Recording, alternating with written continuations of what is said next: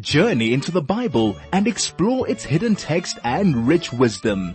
Join Adel Kazilski Mondays at 1 p.m. for the trip of a lifetime. Shavua Tov and Shana to everybody out there. Um, I hope everybody had a meaningful and uh, interesting Rosh Hashanah. I've got to tell you, I'm pretty ambivalent about what happened at the Rosh Hashanah. First, I thought that Mashiach is definitely arriving on Rosh Hashanah because from around about seven in the morning till about two, three in the afternoon, wherever I found myself in my house, I could hear the wafting of a shofar blowing happening. It was actually quite incredible. Um, and that was like really, really interesting for me. And um, at one point in time, my husband and I uh, went onto the pavement, and my husband blew shofar for the residents in our street, and then we took a walk down to blow shofar elsewhere. And um, it made for a very, very interesting Rosh Hashanah. Um, I have to say, I think that we really, really got rid of all the stresses that we normally deal with when we when when a big yontif comes along, and they're stresses that are self-imposed. Stresses such as um, you're having 40 people for dinner and, you know, the stress of having to have all the, the right things and the right salads and the right desserts and, and where everybody is sitting and, and all of that stress kind of like just dissipated into nothingness. I think at best people had their families over, direct families, which was, that was very, very nice to sit down again more as a, a cohesive family. Um, I know that I sat with my, my children and my grandchildren and that really, really made a world of difference. And, um, we didn't have the stress of what are we going to wear and uh, did, how many outfits did we get so that, you know, when we, we arrive at shul, everybody can look and be the part. All of those external stresses disappeared. And um, I think it was a far more internal Rosh Hashanah for, for many, many people where you really could sit down and you could concentrate on really what Rosh Hashanah is all about, and that is just connecting to God, our King, and for us to understand that uh, God is is really writing down what will be for the next year. I think the the downside or the other side, I don't know if it's so so, so down. Um, I was speaking to somebody today, and they, you know, we were saying, "How was your Rosh Hashanah?" And I said, "It's the first Rosh Hashanah." That I have, I, I, I have sat there and thought to myself, life is so uncertain.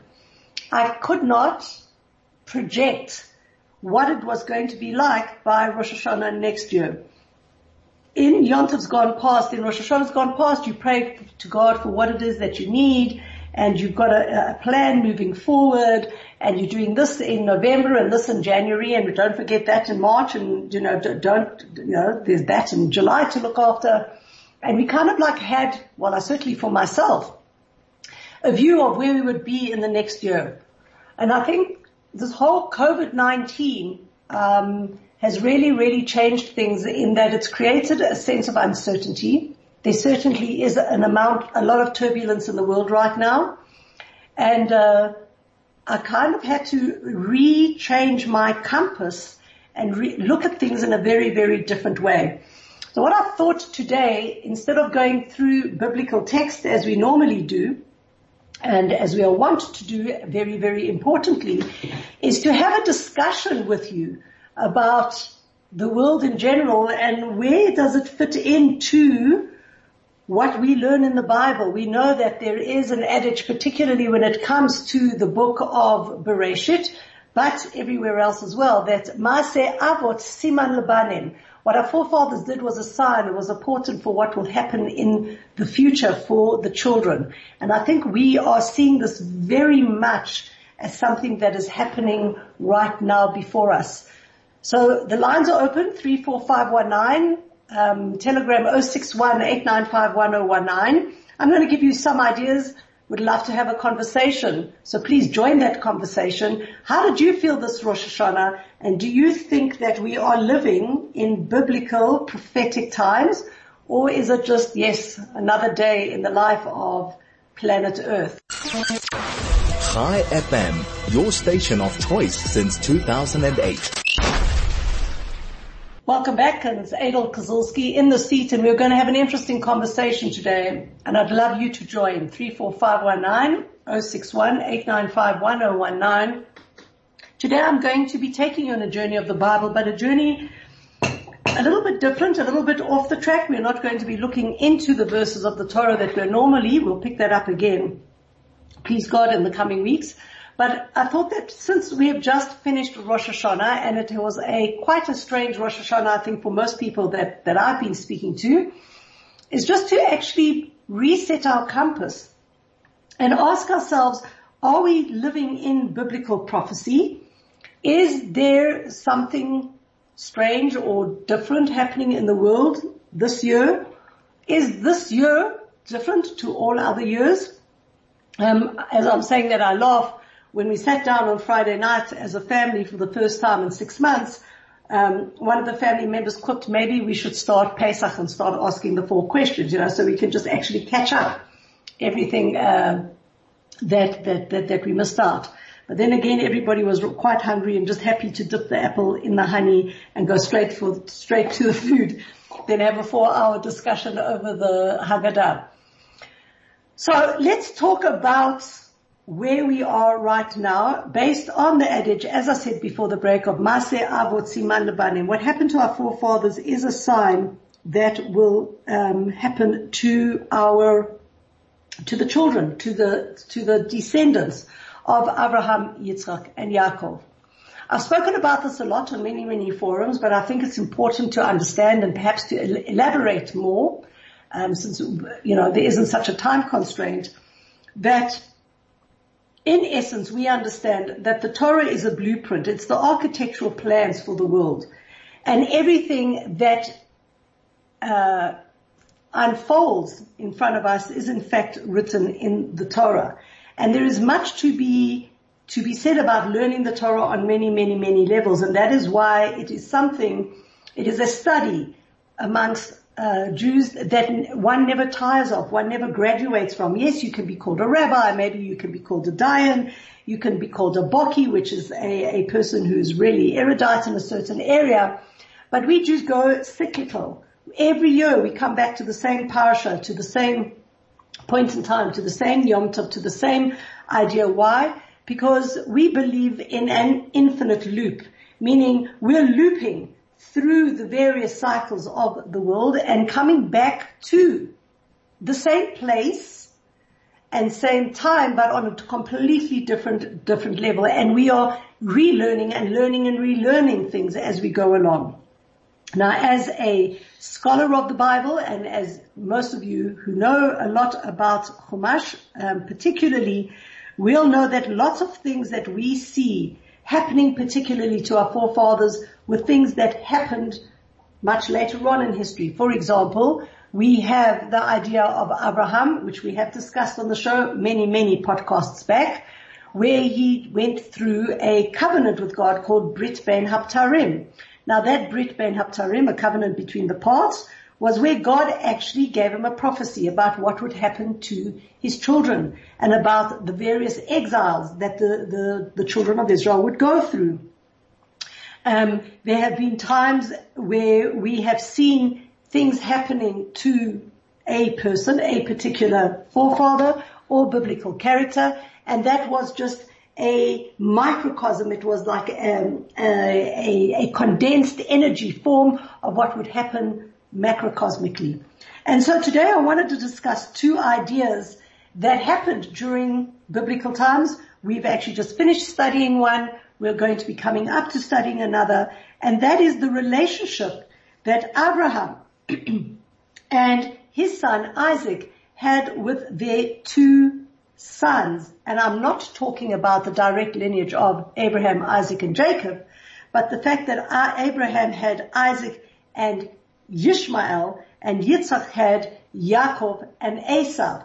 Only Jacob, the third of the forefathers, had 12 sons that all continued in the lineage of the Jewish people. But with the other two forefathers, they had other children who became very great nations in and of themselves not following the Jewish lineage, but following another lineage. And what is that? It's very well known that Esau, Esau, who was a twin to Yaakov, he became part of um, of the, the, the nation of what was then to be called Edom.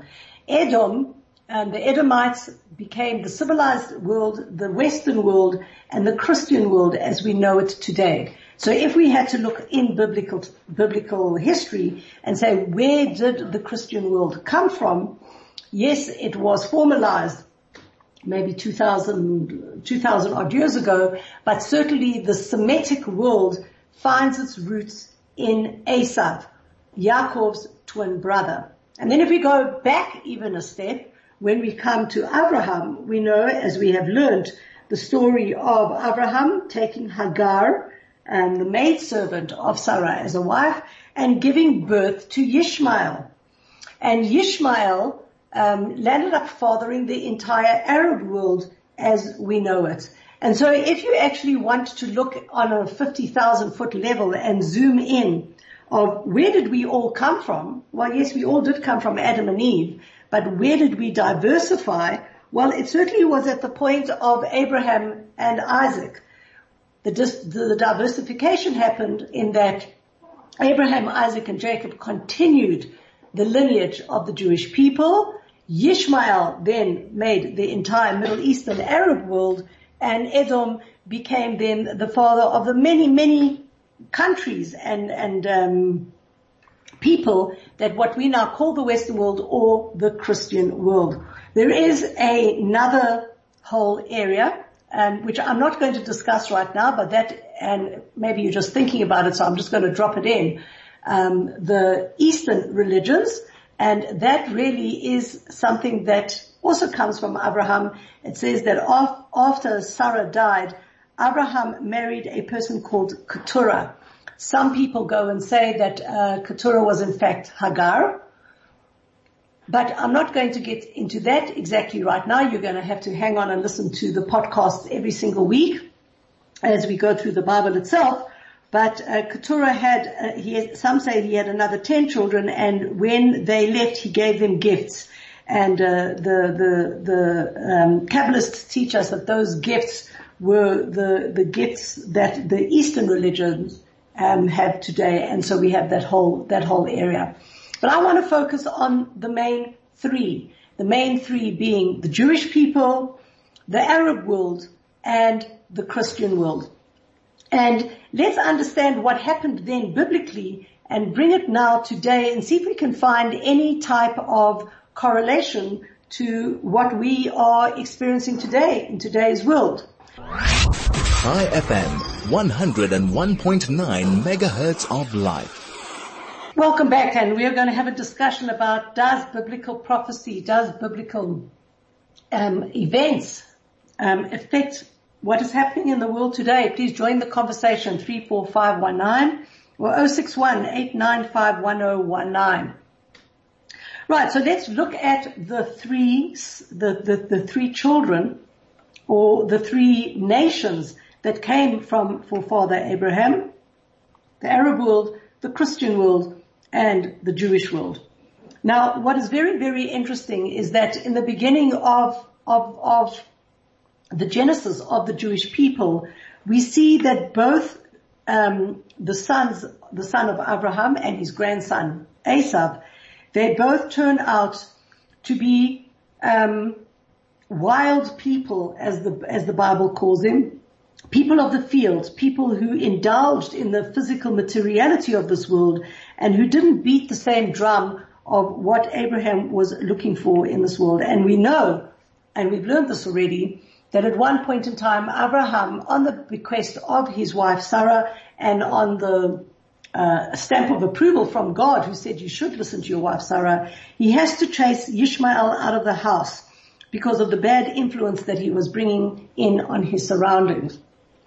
Similarly, when it comes to Esav, Esav is a very physical man, a ruddy man, and um, he enjoys the physical pleasures of this world, and his mother Rivka picks up that that is not conducive uh, to again the the lifestyle that that they were trying to build. And in fact, in this case, he tells she tells the other son Yaakov, run away, for your brother is wanting to kill you, simply because what happened at the end there was a deception, and Yaakov um, gets the blessings from his father Isaac to be the dominant one in the world. Correctly so because Esav in a heated moment sold his birthright, but Esav didn't really understand that and so he made it his business to go out and kill Jacob. And so Jacob flees and he goes back to Mesopotamia, back to his uh, grandfather's house where he um, marries Leah and Rachel, etc., etc. And for all that time, Yaakov is nervous that, that Esav is going to come and kill him. And so there is this tenuous relationship between Isaac and Ishmael and Jacob and Esav. And at the whole time there is this, this destructiveness around them that, that, that seems, um, unreconcilable. But if one follows what happens with both these, uh, these sons, you will see that there comes a point in time where they both turn around and they actually come back into the fold, meaning they come back and they realign themselves with the vision of Abraham, which is a world of honesty, integrity, friendship, brotherhood, um, one God, and everybody working together. That happens around about um, towards the end of Abraham's life, it says that Yishmael is uh, Yishmael um, does repentance and he actually returns back to his father's home. And we can see that when uh, Abraham dies and it talks about the funeral of Abraham, it says that Yitzchak and Yishmael buried him. And the commentators then go and say that you can see it says first Yitzchak, then Yishmael, to show that the, the brothers had reconciled. And the fact is that Yishmael acquiesced and stood in reverence of Yitzchak being the heir to Abraham's vision of the world. Similarly, when it comes to Esav, Esav was looking to kill his brother. Yaakov, after many, many years, decides to leave Laban, leave Mesopotamia, and come back with his wives, with his children, with all the wealth he had accumulated. And on his way home, he hears that Esav is coming to meet him. he only had one vision of Esav, and that was that his brother was out to kill him. Here he comes again. He's going to have to confront um, the negativity of Esav. And so yeah, Jacob goes through a whole lot of uh, uh, motions in order to to save himself. Number one, he tries to appease Esav by sending people forward. Some say it was angels with gifts, thinking that, well, if he is a, a physical person and he likes the indulgence of the material world, well, let's just appease him with gifts. He also goes and separates his camp into two, lest uh, he has to fight. Then at least one camp will be saved while the other camp would engage in, in fighting. And of course we know that he enters into prayer and he fights metaphorically, the angel of Esav the night before. He leaves wounded, but um, he tries to overcome the spiritual power of Esav. But lo and behold, when Esav actually meets up with with Jacob, it's a form of reconciliation.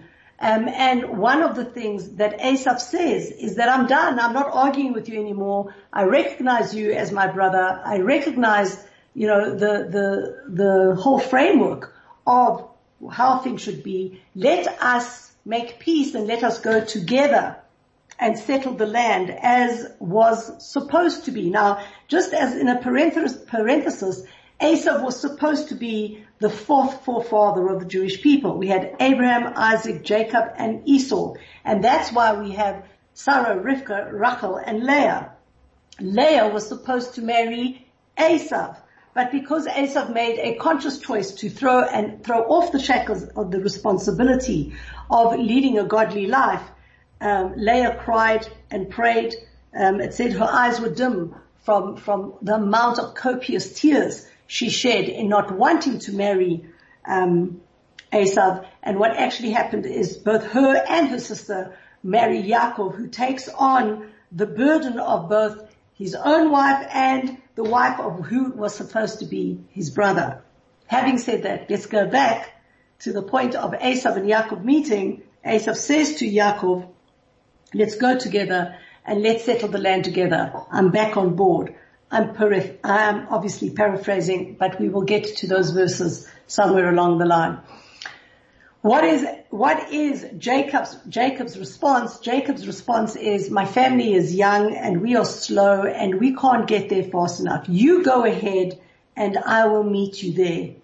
Um, and Esav agrees with that and off he goes in a spirit of reconciliation and peace and he, he moves on. And our rabbis go and teach that this was a Maseh Avot Siman Labanim. This was a moment where what our forefathers were doing were actually a sign for the future in that there will be this terrible um, relationship between Esav and the Jewish people all the way till the end of days where we will have caught up with the, the, the, the, the Christian world, so to speak, and there will be a reconciliation. So to sum it up, at the end of time, in terms of biblical story, Yishmael makes peace with Yitzchak and gives reverence to Yitzchak and says, we're here together to bury our father Abraham. And Esav makes peace with Yaakov and goes on his way and waits to make, to, for, for Yaakov to catch up. Now, um, what's very, very interesting is that if we look now macrocosmically as how the Arab and the the Christian world and the Jewish world interacted, the relationship, we will see that from the time we went into the various exiles, it in fact was a quite a fractious time. Alright, most of the exiles were either um, done by crusaders, by by inquisitions, by all sorts of historical uh, times and spaces where the Jews suffered at the hands of the Christian world and were um, invited and then uninvited into its many lands. And similarly, when it came to the Arab world, for a, for a, a long, long time, the Arabs had um, dominion, so to speak, on the land that the, the Christians had thrown the Jews out of, um, and the Jews became this this this wandering nation. And right up until very very recently, we still saw the fractious hatred that uh, that that that the Arab world in particular showed when it came to making peace with the Jewish people, and this was really a, a, a play out of uh, the the biblical story that for the most of their lives, Yishmael and Esav lived in a state that was divorced from the the the, the peace and the harmony that was envisioned by Abraham, later Yitzchak, later Yaakov, and it was only much later that they came around.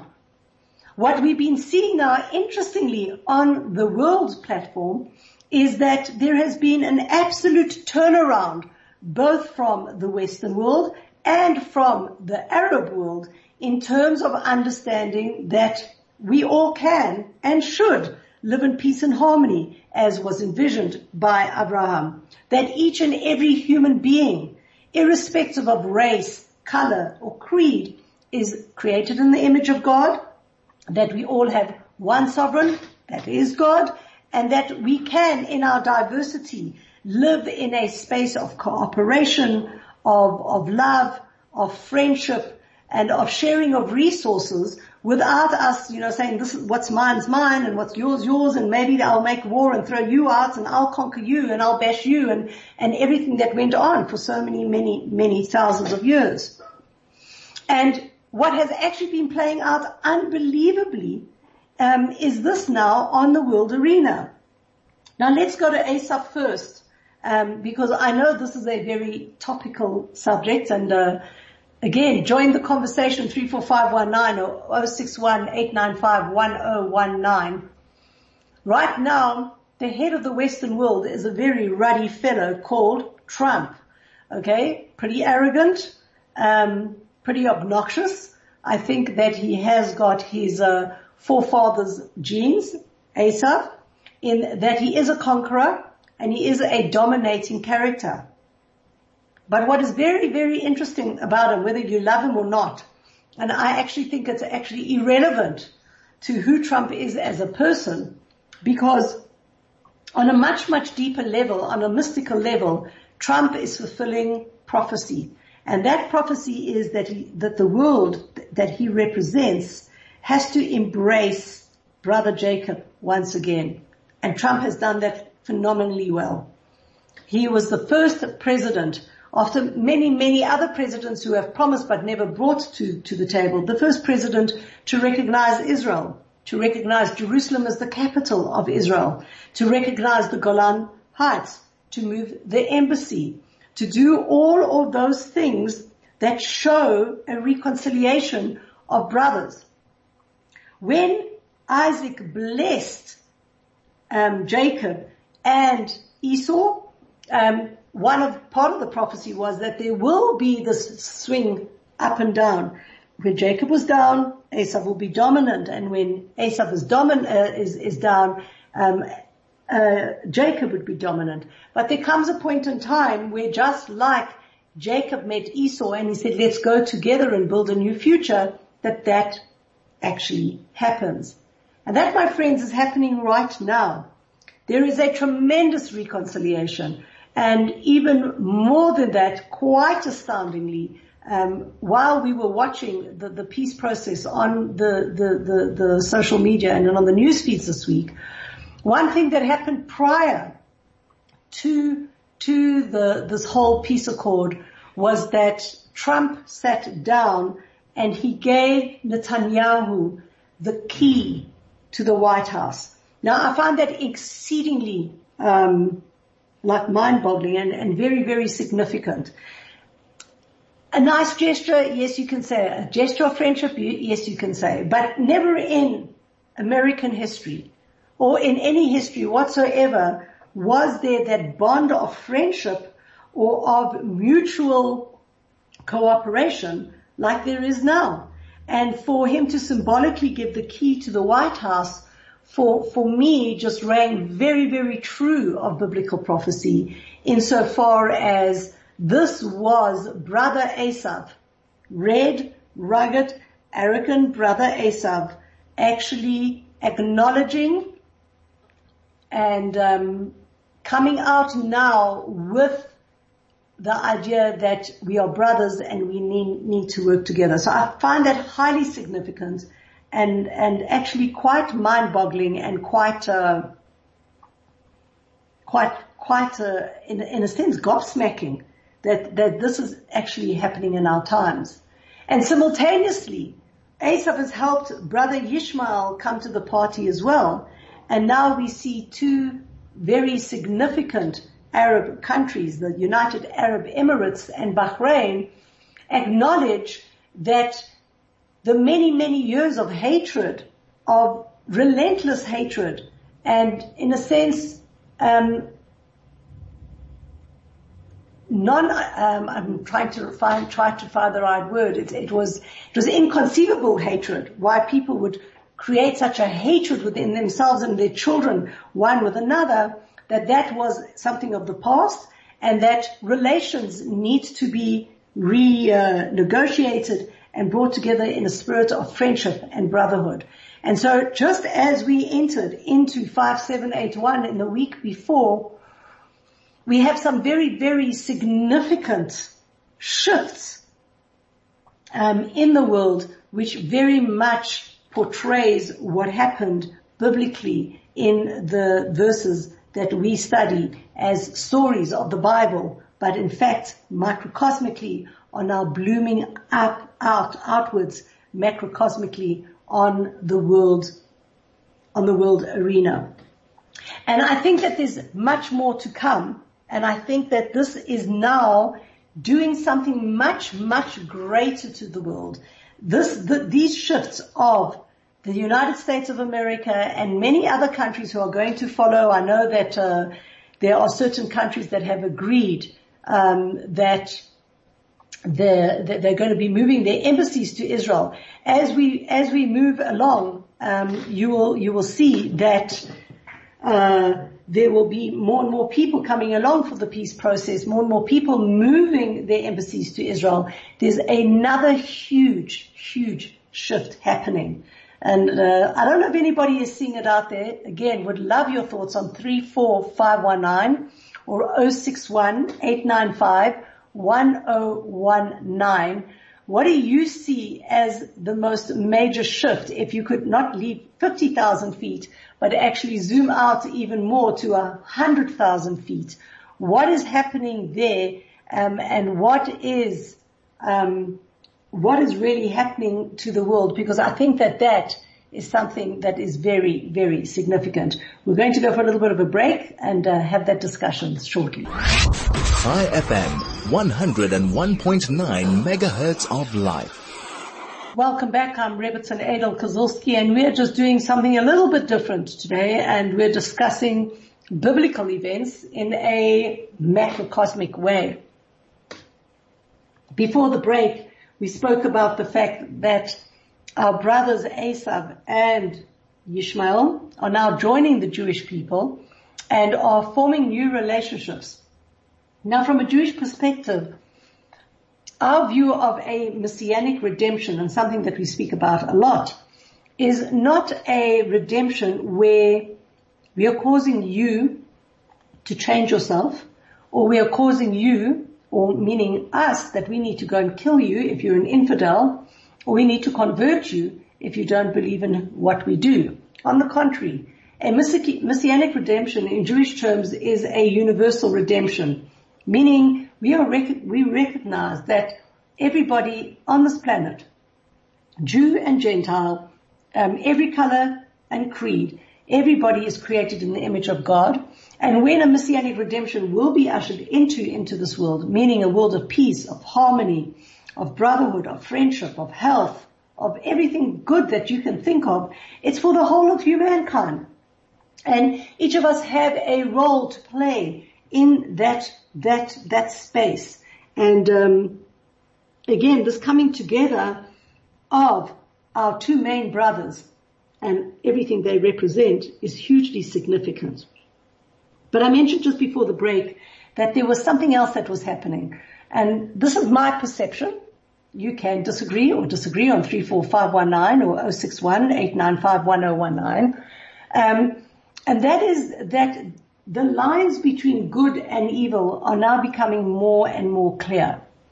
I think coronavirus BCE, before the coronavirus era, whenever we looked at evil, there always was a bit of good. And when we looked at good, there was always a bit of evil. What do I mean by that? Many people did lots of things that were good in this world. But many times they were tinged with a little bit of negative in it, meaning that maybe you gave a lot of money to charity, but that was because then there was a plaque on the wall saying that you had donated the building. You know, maybe you went out and you did an incredible drive, but you got unbelievable coverage.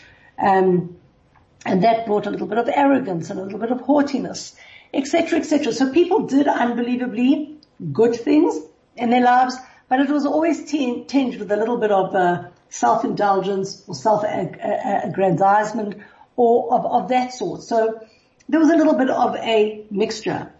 On the flip side, when you looked at the negative, there was the negative and the negative came out, but there always was something good about it. Somebody always found some, some type of extenuating circumstance that went and said, they did that, yes, it's wrong, but you know, remember they, they, they were brought up like this or they, they, they didn't know any better or whatever it was.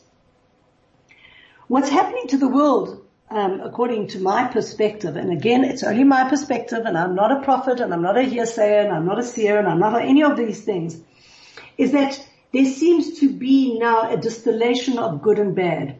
If you're good, you're really good.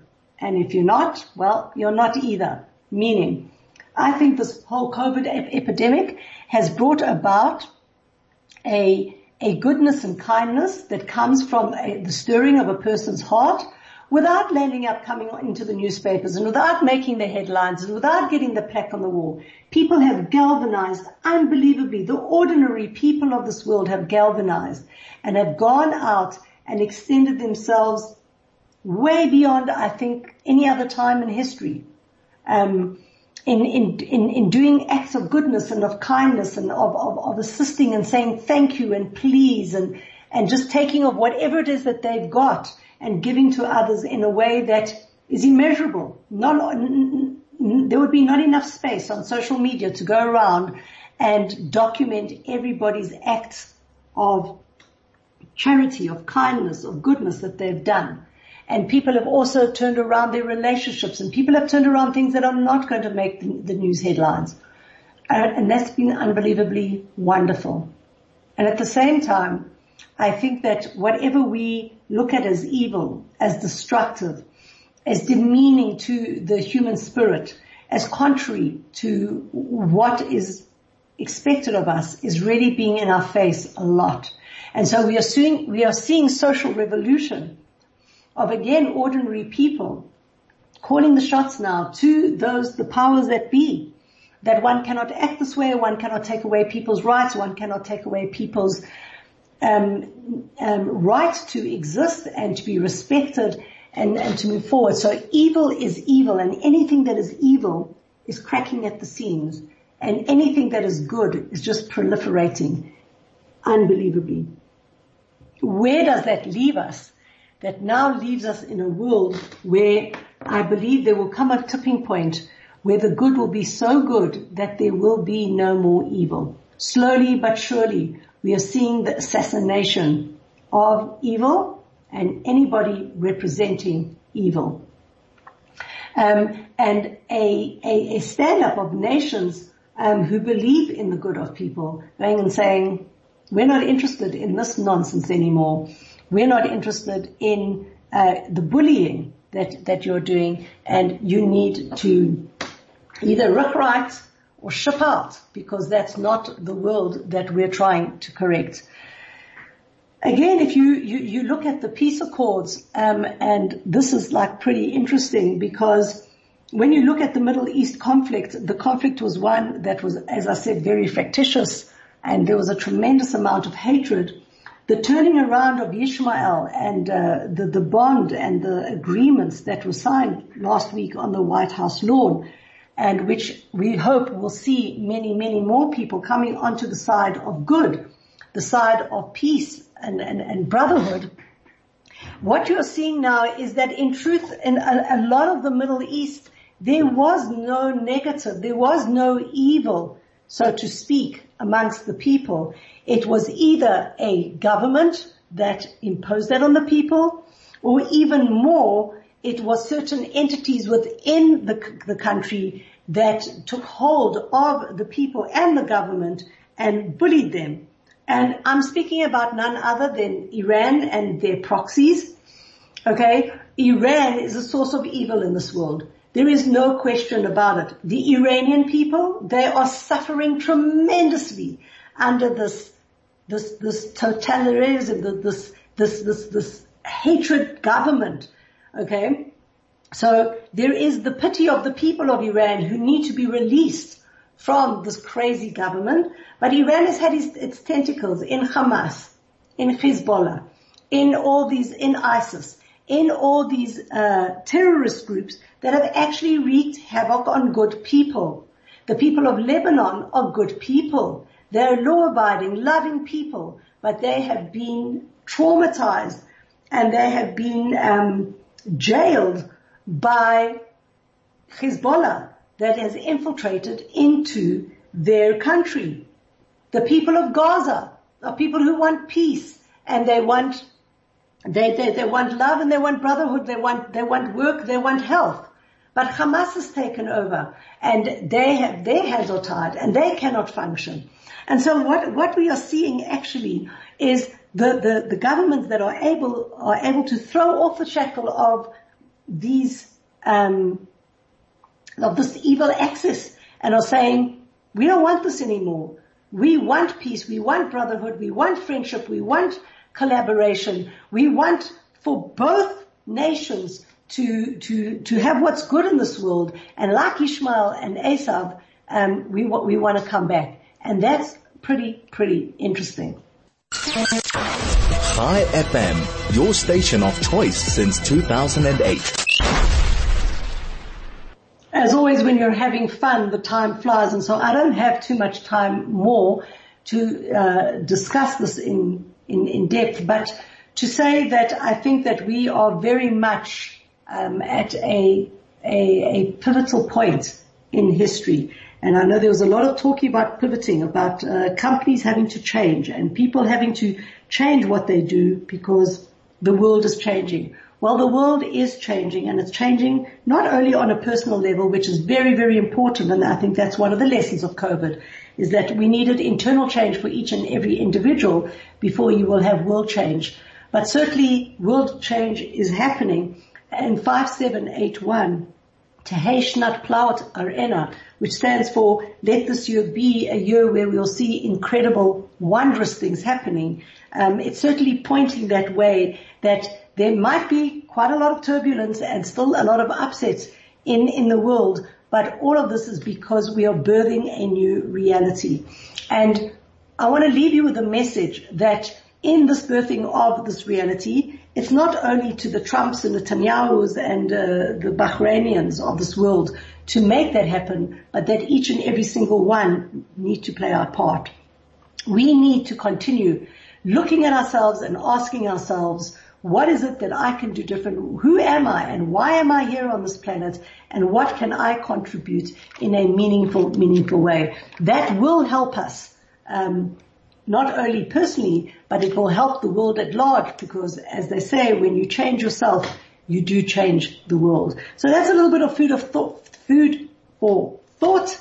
Um, we're in the 10 days of repentance now. We've been written down, please God, for a, a, a year of redemption, a year of health, a year of happiness. We do have um, 10 days, or we are actually on the third day. We have seven, eight more days until Yom Kippur next week, which means I won't be on air, but we have that time to be deliberate about the decisions we make and the direction that we will take. And remember, if that each and every single one of us just moves a degree, then down the line, we will have moved many degrees. We'll have moved 90 degrees, 180 degrees and brought this world to what Abraham really wanted. And that was a world of peace and harmony, health, brotherhood and friendship. So to all the listeners out there, I wish you Gmar Chatima Tova. May we all be sealed for a wondrous, beautiful, healthy year ahead. And may each and every single one of us understand that we are here for a purpose and that may we understand what that purpose is and bring it into fruition this year. Shana Tova.